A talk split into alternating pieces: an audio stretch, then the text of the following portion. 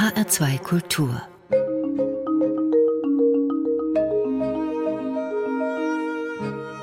Doppelkopf mit Stefan Hübner. Und als Gast am Doppelkopftisch ein Mann, der sich seit 27 Jahren dafür einsetzt, dass eine Taubenart nicht von unserer Erde verschwindet. Eine Taubenart, die es nur auf einer einzigen Insel der Welt gibt oder besser gab, denn aktuell existiert sie nur noch in Menschenobhut. In der Natur ist sie ausgestorben. Das zu ändern, das ist das Ziel des Biologen Stefan Stadler. Herzlich willkommen im HR2 Doppelkopf. Danke, dass ich hier sein darf. Herr Stadler, Sie sind heute schon von Bad Vilbel mit dem Fahrrad ins Funkhaus gefahren und haben auf dem Weg hierher schon Vögel beobachtet. Haben Sie denn auch eine Taube entdecken können? Sehr viele Ringeltauben auf den Feldern natürlich, aber das ist nichts Ungewöhnliches. Ja, die Ringeltaube, eine der bekanntesten, eine der häufigsten Tauben, die es bei uns in Hessen gibt. Ne? Auf jeden Fall, ja früher eigentlich mehr so ein Waldbewohner, heute genau. dran zu erkennen, dass sie eigentlich überall präsent ist. Große graue Tauben mit so einem ja, namengebenden ja. weißen Ringel um die Flügel herum. Um die Flügel und um den Hals, zumindest die erwachsenen Vögel. Gut von den verwilderten Haustauben zu unterscheiden. Die kleiner sind und die, die etwas kleiner sind und vor allen Dingen eben diese markanten weißen Flecken im Gefieder nicht haben die Taube, an die Sie Ihr Herz verloren haben, die Socorro-Taube, um die es heute gehen wird im HR2 Doppelkopf Stefan Stadler, die sieht ein wenig anders aus, ne? Ja, die ist ähm, braun. Aber nichtsdestotrotz als eine von weltweit heute etwa 350 Taubenarten, die wir kennen, ist sie oberflächlich betrachtet vielleicht unscheinbar, aber umso spannender ist ihre Geschichte. Und ähm, über die werden wir heute einiges erzählen. Lassen Sie uns die erstmal ein bisschen einordnen, diese Taube, geografisch vor allem. Vielleicht weiß nicht jeder, wo Socorro sich befindet. Wo müssten wir den Flug hinbuchen? Vermutlich nicht. Bevor ich Kontakt bekam zu dieser Taube, wusste ich auch nicht, wo die Insel Socorro liegt. Also wir befinden uns im Ostpazifik, etwa über den Daumen 600 Kilometer westlich der mexikanischen Pazifikküste. Und da gibt es ein vulkanisches Archipel, das aus vier Inselchen besteht. Socorro ist die größte Insel mit etwa 130 Quadratkilometern und dem Mount Evermann, dem Vulkan, dem eigentlichen, der immerhin 1100 Meter erreicht. Und das macht dann auch die spezifische Ökologie dieser Insel aus die spezifische Ökologie einer Vulkaninsel, wenn man da jetzt hinreisen würde, wie würde sich die Gegend einem dort präsentieren? Ja, ähm, spezifisch deshalb, weil die Höhe des Vulkans verantwortlich ist für die Feuchtigkeitsverteilung auf der Insel. Wir kennen das vielleicht ganz gut von den Kanarischen Inseln, die ebenfalls im Passatwind liegen und die ihre Feuchtigkeit zum großen Teil aus diesen Passatwinden bekommen. Und dasselbe ist auch auf Socorro der Fall. Und dadurch haben wir in den küstennahen Gebieten sehr trockene äh, Habitate, Lebensräume. Aber dann so ab einer Höhenstufe von etwa 500 Metern wird es immer feuchter. Und zwischen 700 und 900 Metern haben wir ganz viel Nebel und damit dann auch richtigen Nebelwald. Und die Taube, die kam wo vor in dieser Lebensraumvielfalt? Ja, das ist eine schwierige Frage, weil wir keine durchgängigen wissenschaftlichen äh, Untersuchungen dazu haben. Wir haben allerdings Berichte von Explorationen, die stattgefunden haben im späten 19. und im frühen 20. Jahrhundert als es die Taube auf der Insel noch gab. Und da gab es eben ähm, Berichte, dass sie eigentlich in allen Lebensräumen angetroffen worden ist. Wir sind aber sehr sicher, dass sie hauptsächlich in den waldreichen Gebieten wohl gebrütet hat und da eben auch die Nahrung gefunden hat, die sie für die Aufzucht ihrer Jungvögel benötigen.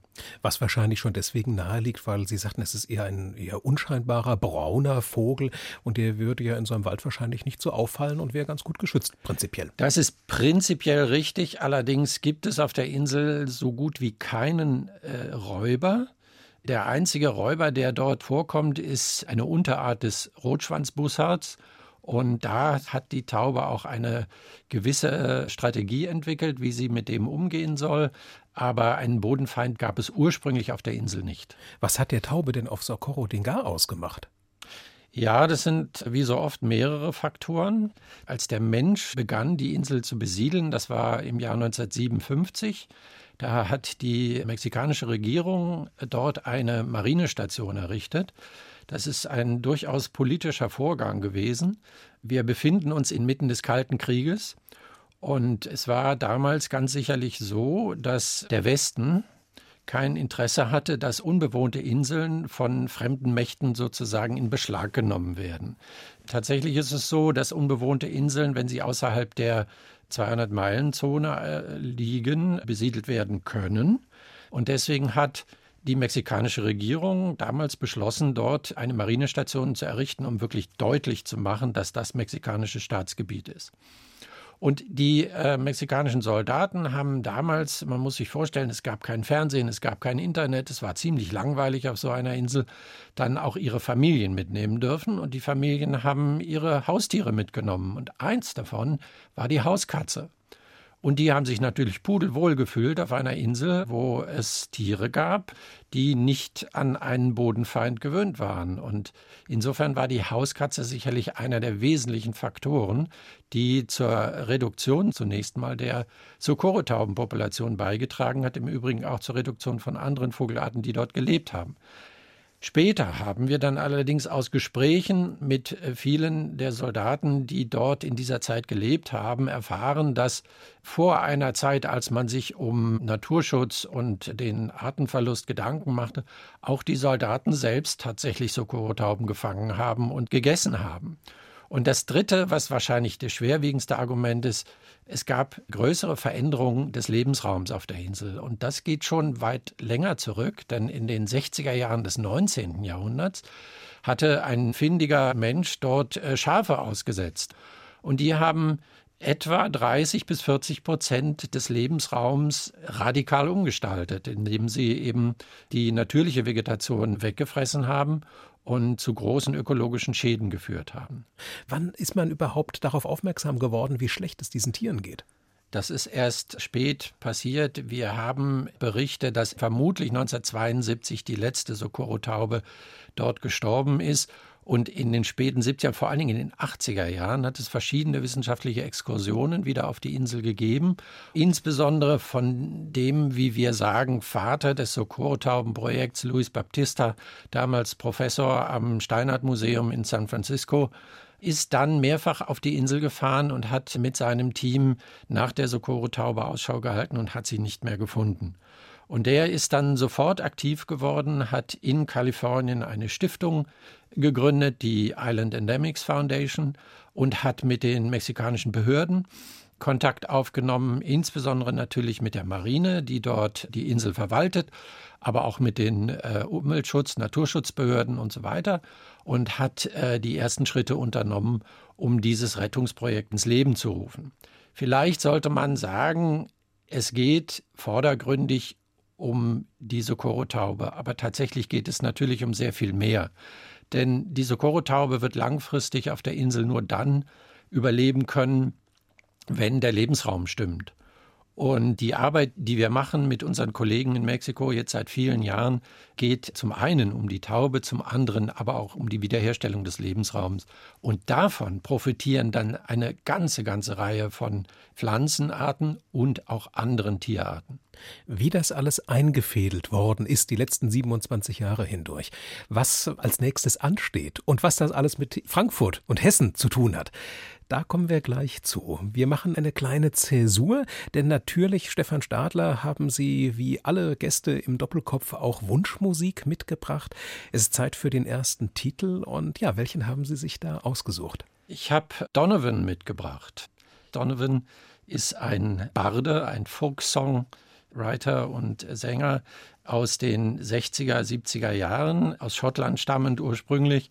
Donovan hat ein Lied von Buffy St. Marie aus dem Jahr 64 in einer ersten Coverversion 1965 rausgebracht, den Universal Soldier. Und mir liegt dieses Lied sehr am Herzen, weil es für mich in meiner persönlichen Entwicklung eine große Rolle gespielt hat. Es ist ein Antikriegslied. Es beinhaltet praktisch die Aussage, dass wir alle einzeln dazu beitragen können, die Kriege, die auf diesem Erdball herrschen, zu reduzieren, indem wir nicht mitmachen. Und ich selbst bin Kriegsdienstverweigerer damals gewesen und war insofern auch inhaltlich mit diesem Song sehr verbunden. He's five foot two and he's six feet four. He fights with missiles and with spears. He's all of 31 and he's only 17. He's been a soldier for a thousand years.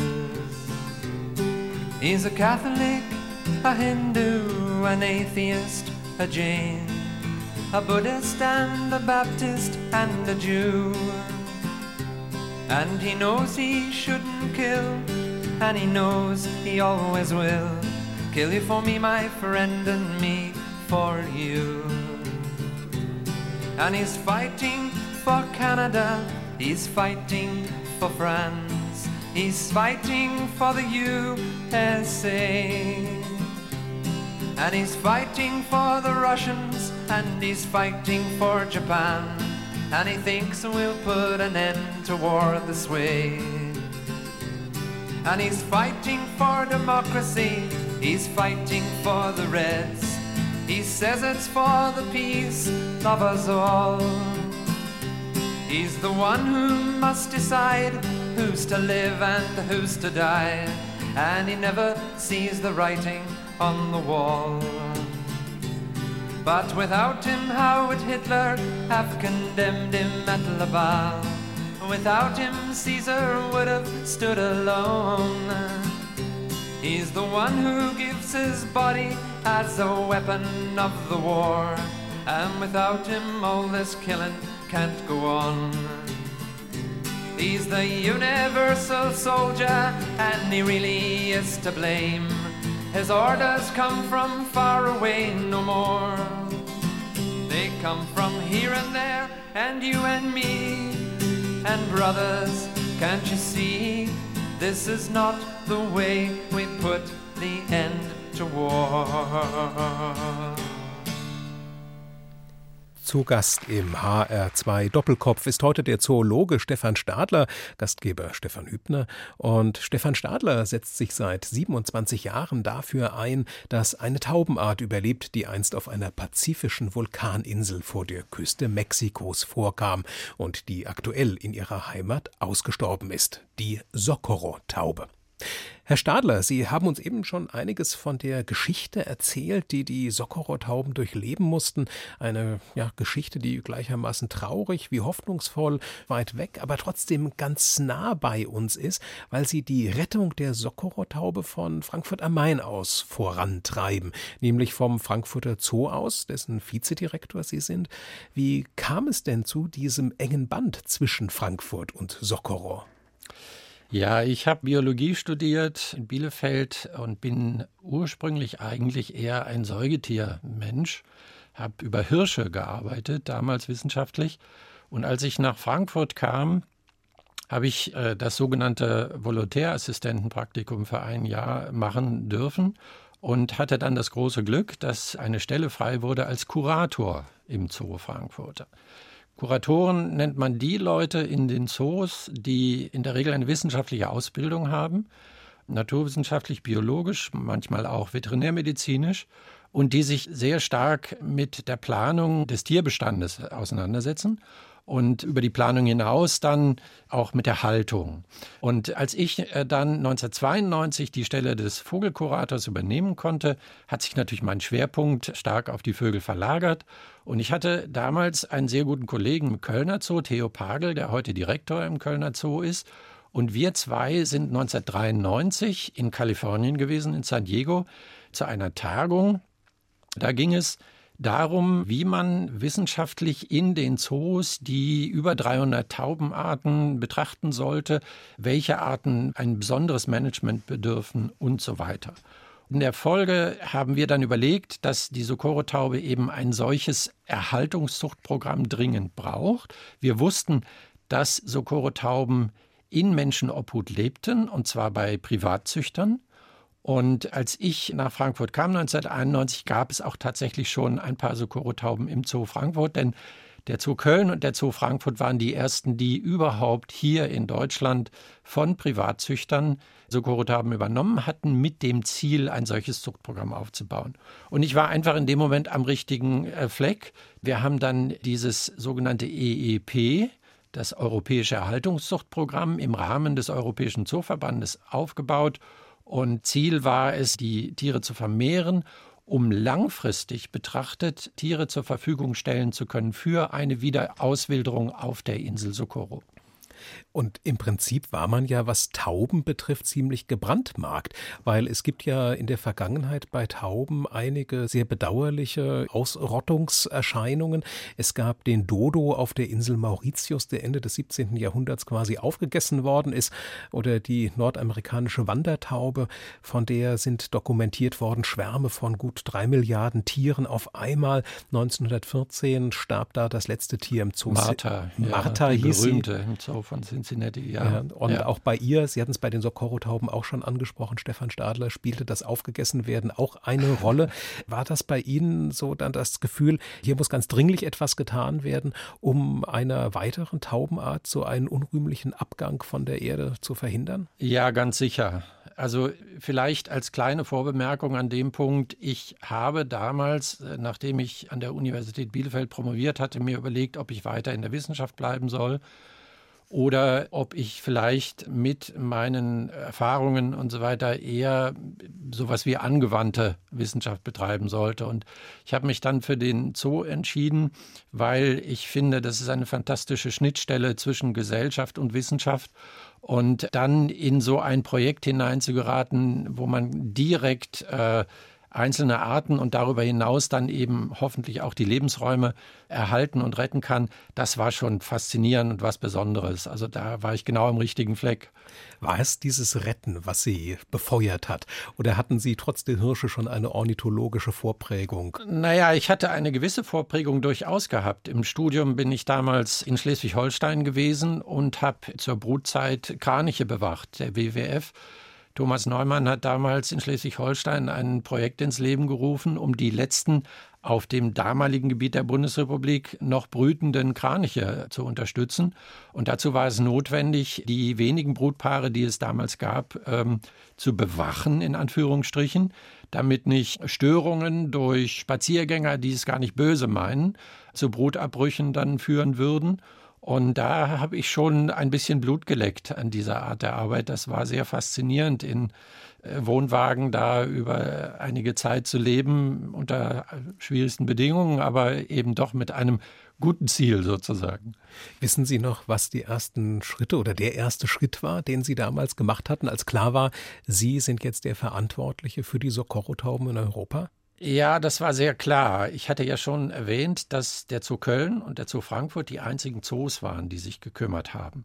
Und wenn man eine Tierart in Menschenobhut über einen längeren Zeitraum erhalten will, dann braucht man stabile Partner.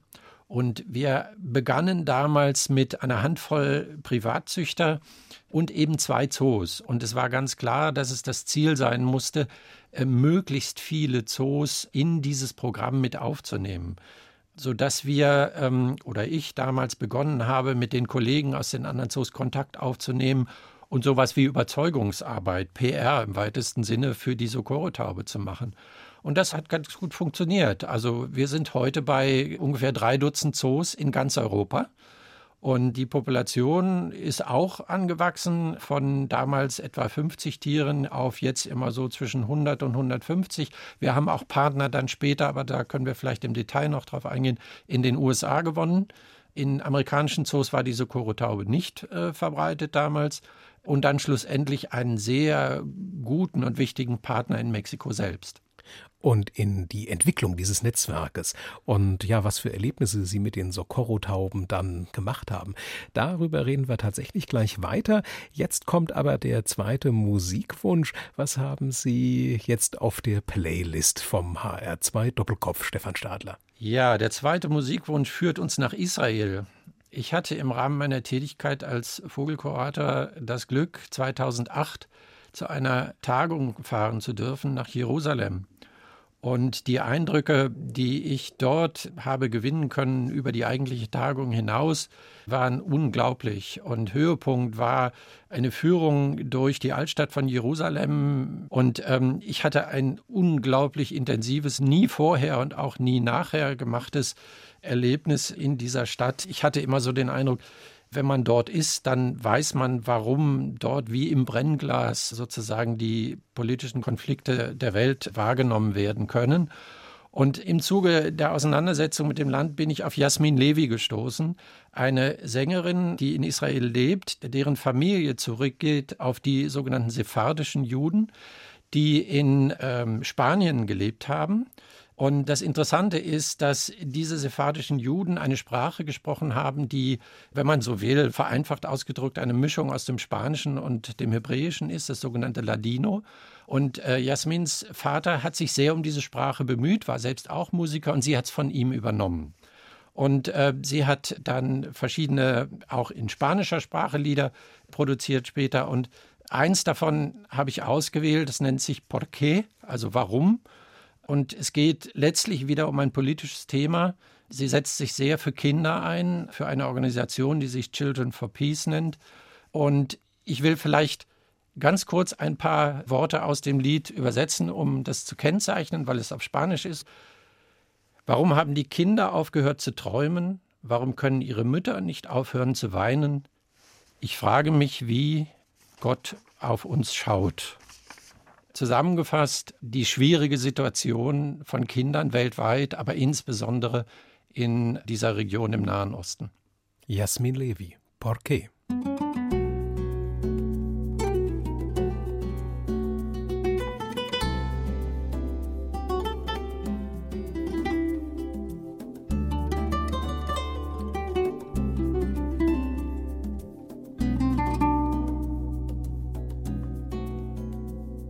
Este mundo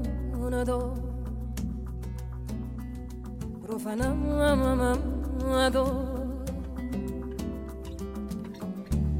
Yo oigo el de la tierra, gritos de pena por todos lados.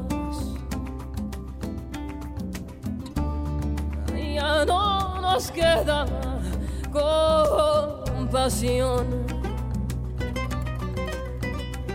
¿Por?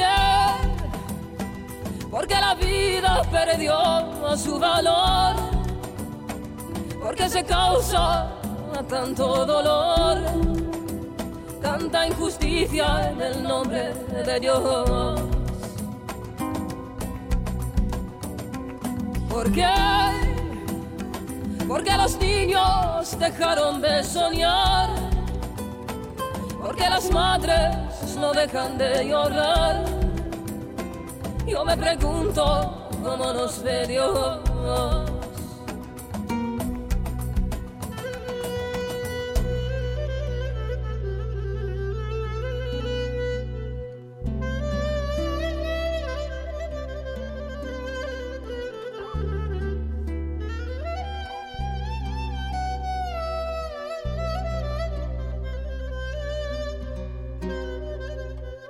μικρούλα φωνή. Ανάβει.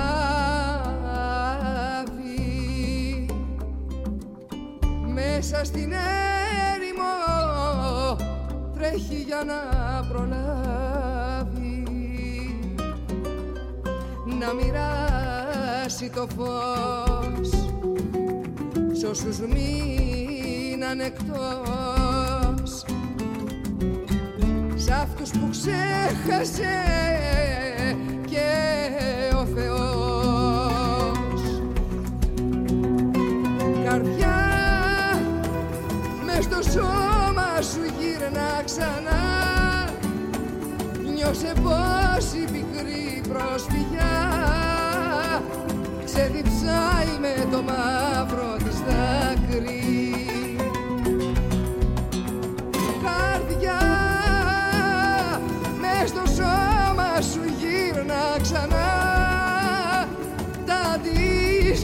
τα αντίσκηνα πιάσαν φωτιά θα φτάσει ως του κόσμου την άκρη. Καρδιά μες στο σώμα σου γύρνα ξανά. Τα δίσκυνα πιάσαν φωτιά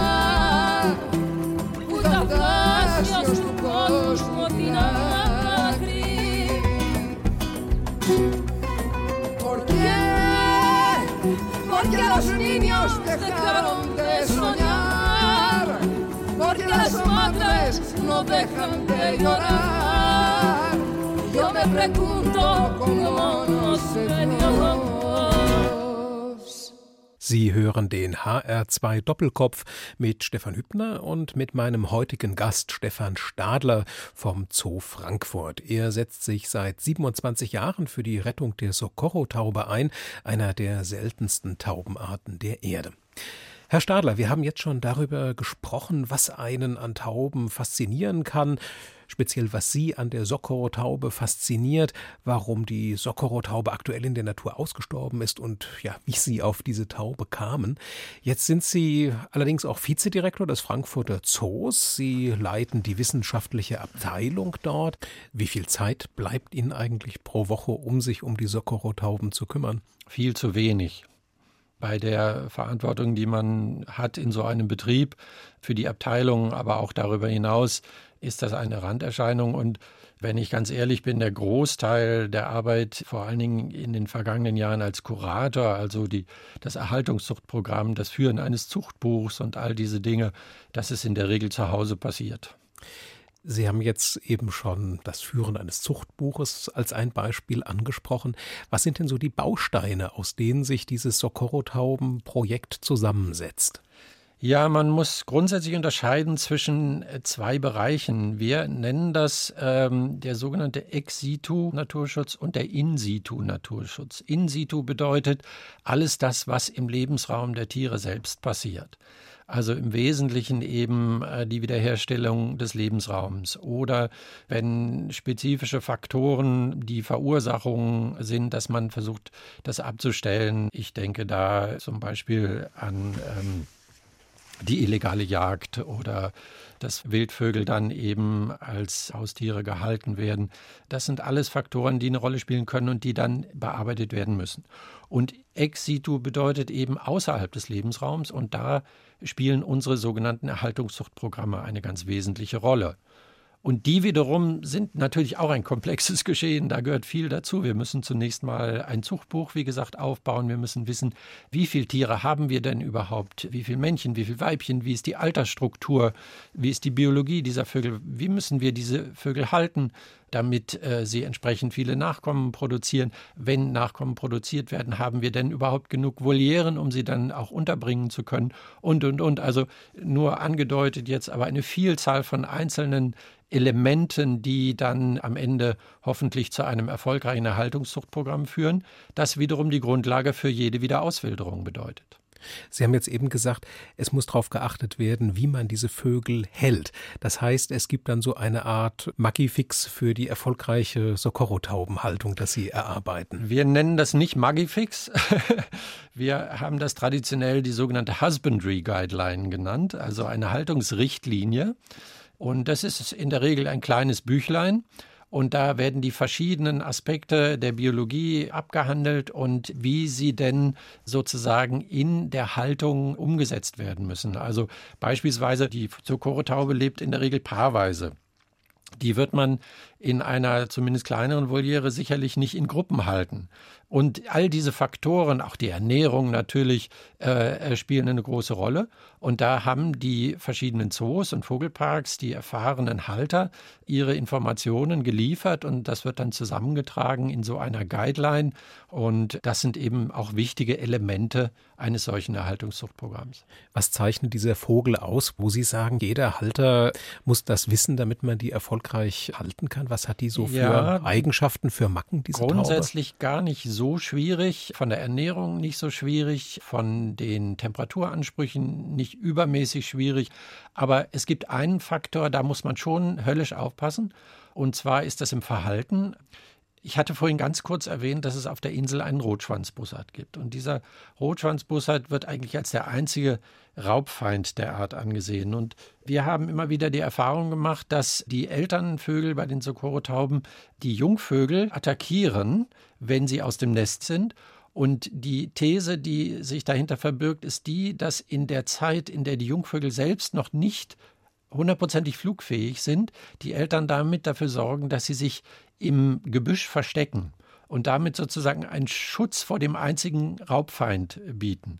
Und diese Neigung zur Aggression erleben wir aber auch in Volieren zwischen den einzelnen Paarpartnern. Das heißt, im Zuge der Balz und so weiter kann es vorkommen, dass vielleicht das Weibchen noch nicht bereit ist und der Täuber, wie wir das nennen, dann sehr intensiv treibt. Und da kann es schon mal vorkommen, dass das eigentliche Balzverhalten dann in Aggression umschlägt. Und da gibt es ein ganz wesentliches Element in der Haltung, das wir jetzt seit vielen Jahren natürlich kennen. Man muss diese Vögel in ganz dicht bewachsenen Volieren halten, damit das Weibchen dem Täuber entgehen kann. Man bekommt manchmal dann ein bisschen den Eindruck, dass sie neuronal doch relativ simpel gestrickt sind und tatsächlich dieser Mechanismus aus den Augen, aus den Sinn dann funktioniert. Also bei sehr offenen Volieren, wo der Täuber das Weibchen permanent sieht, kann es dazu führen, dass er sie permanent vor sich hertreibt und wenn man nicht aufpasst, dann sogar verletzt. Und es erweckt aber auch den Eindruck, dass der Aufbau dieses Erhaltungszuchtprogrammes auch viel von Versuch und Irrtum geprägt war und dass es äh, möglicherweise nicht kontinuierlich bergauf ging, sondern sie auch mit dem einen oder anderen ja, Problem oder Rückschlag zu tun hatten. Das ist, würde ich sagen, ganz normal und es bringt uns ein Stück weit jetzt auch zu einem Thema Forschung im Zoo. Wir bemühen uns, ähm, den Tierbestand der Forschung zugänglich zu machen. Vermutlich die meisten Studien sind Verhaltensstudien gewesen im Laufe der Jahre und Jahrzehnte, aber auch sehr viel veterinärmedizinische Erkenntnisse sind gewonnen worden und in jüngerer Zeit, äh, nicht zuletzt durch die Entwicklung der Reproduktionsbiologie, der Genetik und so weiter, sind auch da unendliche Fortschritte gemacht worden. Und das hat sich natürlich auch auf die Haltungsqualität in den Zoos ausgewirkt. Ihr Ziel ist es ja, die Socorro-Taube wieder auf Socorro heimisch zu machen. Es ist klar, so etwas geht nicht von heute auf morgen, so etwas muss vorbereitet werden. Hat sich denn eine Art äh, Checklist die letzten 27 Jahre hindurch entwickelt, welche Bedingungen alle erfüllt sein müssen, damit die Tauben wieder zurück in ihre Heimat demnächst irgendwann reisen können? Ja, das ist tatsächlich so. Es gibt eine ganze Reihe von Zwischenschritten, die vorbereitend erledigt werden müssen. Und zwar auf den verschiedenen Gefechtsfeldern. Also ich hatte ja schon erwähnt, dass es zunächst mal Voraussetzung ist, überhaupt eine Population zu entwickeln, aus der man Tiere für eine Wiederauswilderung entnehmen kann, ohne die Population in Menschenobhut zu gefährden. Denn es macht natürlich wenig Sinn, wenn ich jetzt mal sehr vereinfacht 100 Vögel habe und davon schicke ich 25 auf die Insel und stelle dann hinterher fest, dass die 75 Verbliebenen auf einmal zu wenig sind, um mittel- oder langfristig sozusagen erhalten bleiben zu können. Denn es ist bei jedem Wiederauswilderungsprojekt natürlich nicht garantiert, dass es auf Anhieb funktioniert. Das Zweite ist dann tatsächlich der Weg aus den Volieren in die Natur und da muss man sich vorstellen, dass es unendlich viele bürokratische Hürden zu überwinden gibt. Allein in Mexiko gibt es mehrere Ministerien, die in irgendeiner Weise damit beschäftigt sind. Zunächst mal ist ganz wichtig die mexikanische Marine, die diese Inseln verwaltet.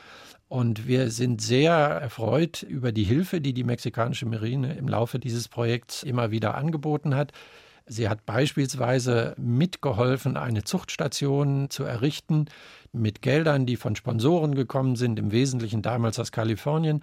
Denn wir brauchen so eine Zuchtstation als Zwischenelement. Die ersten Vögel sollten aus den Volieren der Zoos in die Volieren der Zuchtstationen gehen, dort dann gehalten werden und die Jungvögel, die dort produziert werden, sind vorgesehen, um dann in die Wiederauswilderung auf der Insel selbst zu gehen. Und da hat die mexikanische Marine unglaubliche Hilfe geleistet. Sie hat allerdings auch, muss man fairerweise dazu sagen, Zeiten, in denen sie die Insel für sich sozusagen haben will. Und das macht es etwas schwierig, weil man sich vorstellen kann, dass äh, natürlich so eine Zuchtstation 365 Tage im Jahr bedient werden muss. Und insofern hat es da schon die eine oder andere Schwierigkeit gegeben.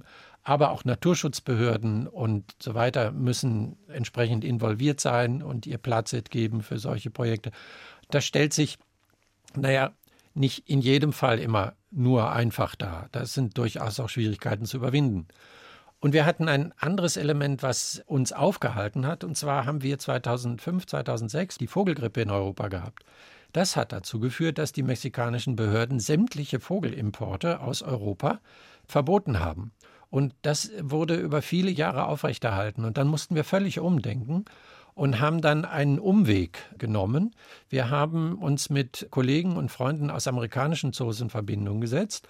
Und insbesondere der Zoo in Albuquerque im Bundesstaat New Mexico ist dann eingesprungen und hat aus unserem europäischen Zuchtprogramm zwölf Socorro-Tauben übernommen und hat die innerhalb weniger Jahre auf über 50 vermehrt.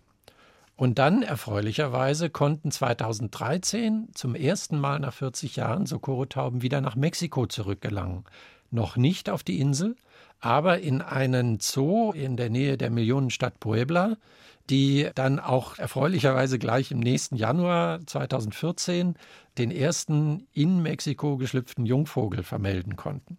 Später sind dann nochmal knapp 20 Vögel aus Albuquerque nach Mexiko gegangen.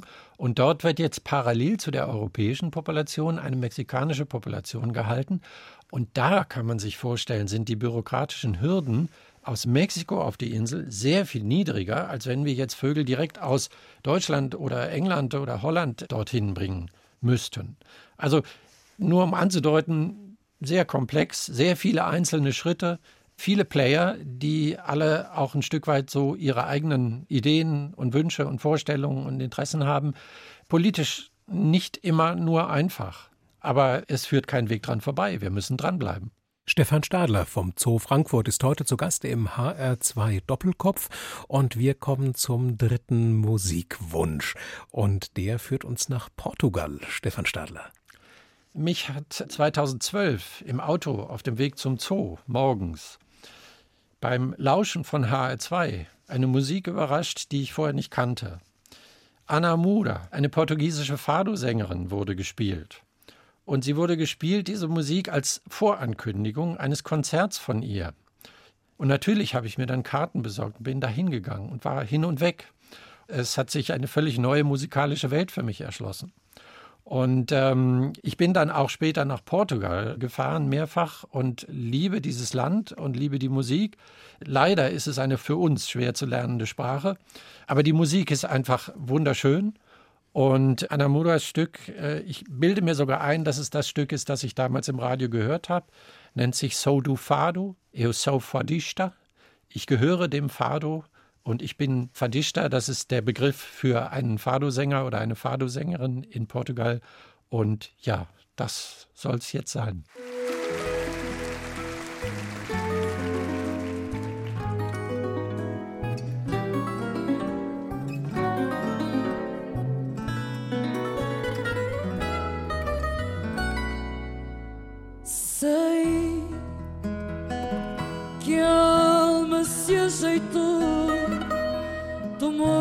Voz nas mãos, rodopiou no peito e fez-se ouvir no ar. E eu fechei meus olhos tristes só por querer cantar.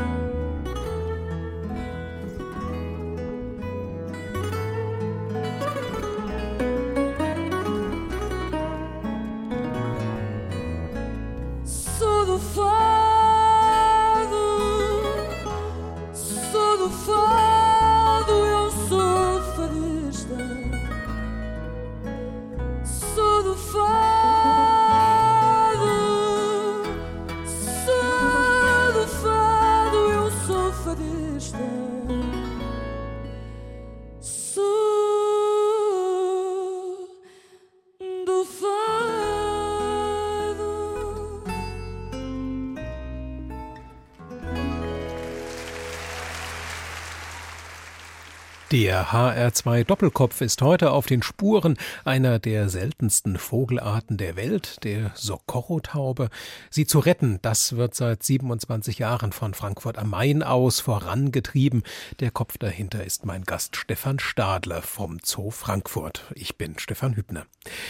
Herr Stadler, die ersten Socorro-Tauben dürften in vielleicht nicht allzu ferner Zeit Socorro wieder erreichen. Sie haben uns gerade davon erzählt, dass in Mexiko eine Art Zwischenstation aufgebaut worden ist für diese Vögel.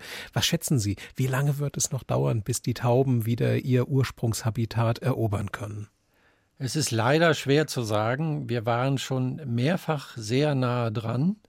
Dann ist uns aber etwas dazwischen gekommen, wie gesagt, mit der Vogelgrippe 2005 und 2006.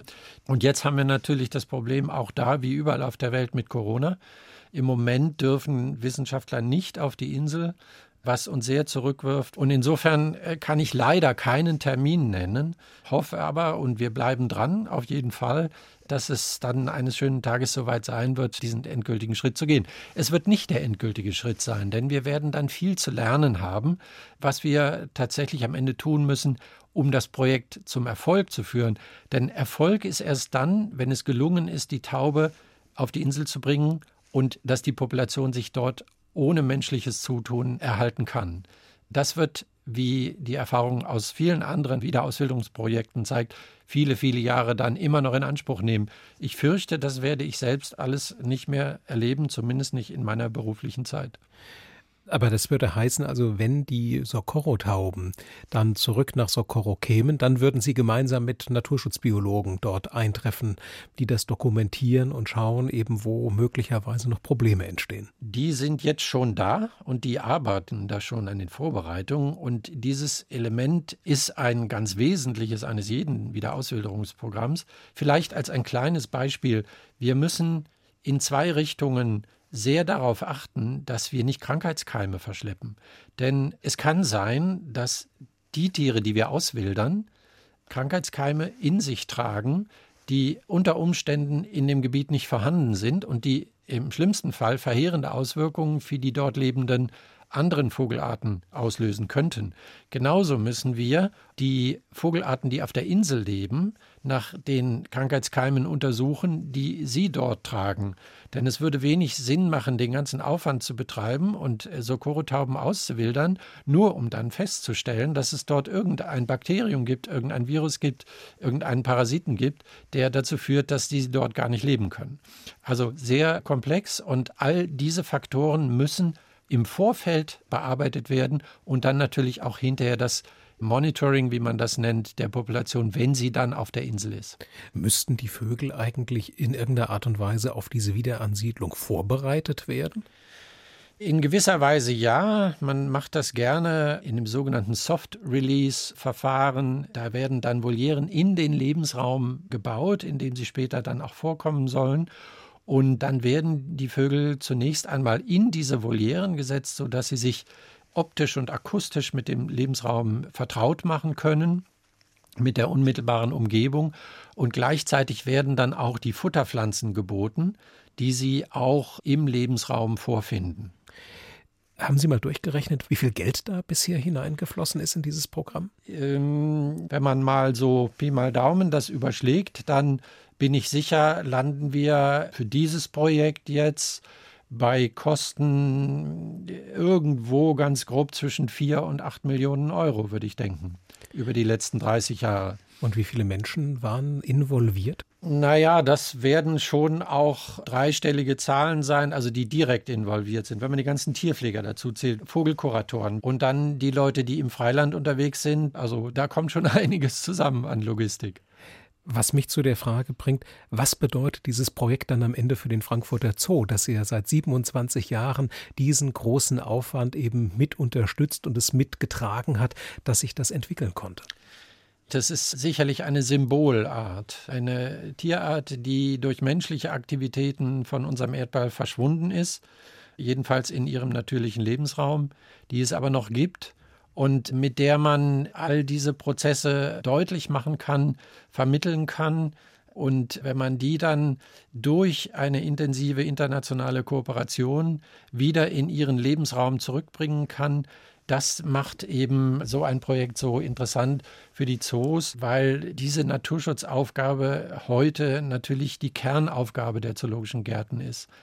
Und ein bisschen sehe ich es so, dass unsere Bildungsfunktion und auch die Forschung, wenn man so will, ein bisschen Dienstleister für die Hauptaufgabe, den Erhalt der biologischen Vielfalt ist.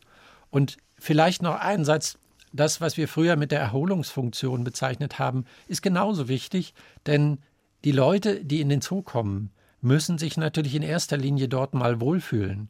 Sie werden unsere Botschaften nicht annehmen, wenn sie sich dort nicht wohlfühlen. Und Wohlfühlen kommt dann, wenn Sie den Eindruck haben, dass die Tiere, die wir dort halten, in einer ausgezeichneten Umgebung leben. Das heißt in Lebensräumen, nicht in Käfigen. Dieses Prinzip, das die Zoos seit vielen Jahren zunehmend umsetzen, also ein Eintauchen in den Lebensraum der Tiere, die wir dort sehen, das ist sehr im Fokus und insbesondere natürlich auch in unserer Konzeptentwicklung für die Zukunft des Frankfurter Zoos. Stefan Stadler, Vizedirektor des Frankfurter Zoos. Er ist heute zu Gast im HR2 Doppelkopf und dessen Zeit ist vorüber. Wobei wir freilich noch einen vierten Musikwunsch offen haben, nämlich welchen? Ja, der letzte Musikwunsch führt uns jetzt nach Argentinien. Astor Piazzolla, der Begründer des Nuevo Tango. Ich habe ein Stück ausgewählt, Oblivion, das Vergessen das, was ich eben für die Socorro-Taube und für die vielen anderen Arten, um die wir uns kümmern, nicht hoffe, gespielt von Aldi Meola, einem US-amerikanischen Gitarristen. Faszinierende Musik, fast so faszinierend wie die Socorro-Taube selbst. Und dieser Titel begleitet uns gleich in den weiteren Tag. Ich danke Ihnen, Stefan Stadler, dass Sie heute in den HR2 Doppelkopf gekommen sind. Und am Mikrofon verabschiedet sich Stefan Hübner.